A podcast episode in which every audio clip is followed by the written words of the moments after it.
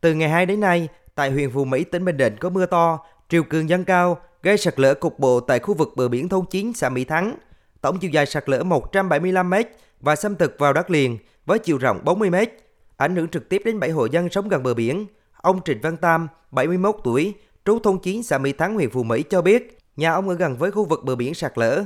Hàng chục năm sống ven bờ biển, đây là lần đầu tiên ông chứng kiến cảnh sóng biển đánh vào bờ rồi kéo đất đá xuống biển.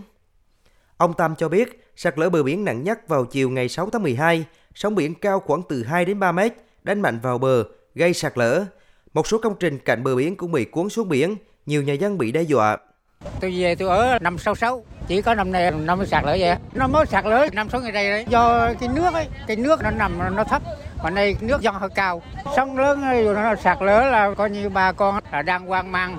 Khu vực sạt lở bờ biển thôn Chín xã Mỹ Thắng huyện Phú Mỹ có 27 hộ dân bị ảnh hưởng, trong đó 7 hộ dân bị ảnh hưởng trực tiếp. Ngay sau khi xảy ra sạt lở, chính quyền địa phương đã phối hợp với đồn biên phòng Mỹ An khẩn trương vận động di dời người dân đến nơi an toàn. Hiện nay, lực lượng chức năng xã Mỹ Thắng đã cắm biển báo, cấm người dân qua lại vùng sạt lở, cử lực lượng xung kích của xã ứng trực 24 trên 24 giờ. Cập nhật tình hình, báo cáo thường xuyên để chỉ đạo xử lý kịp thời.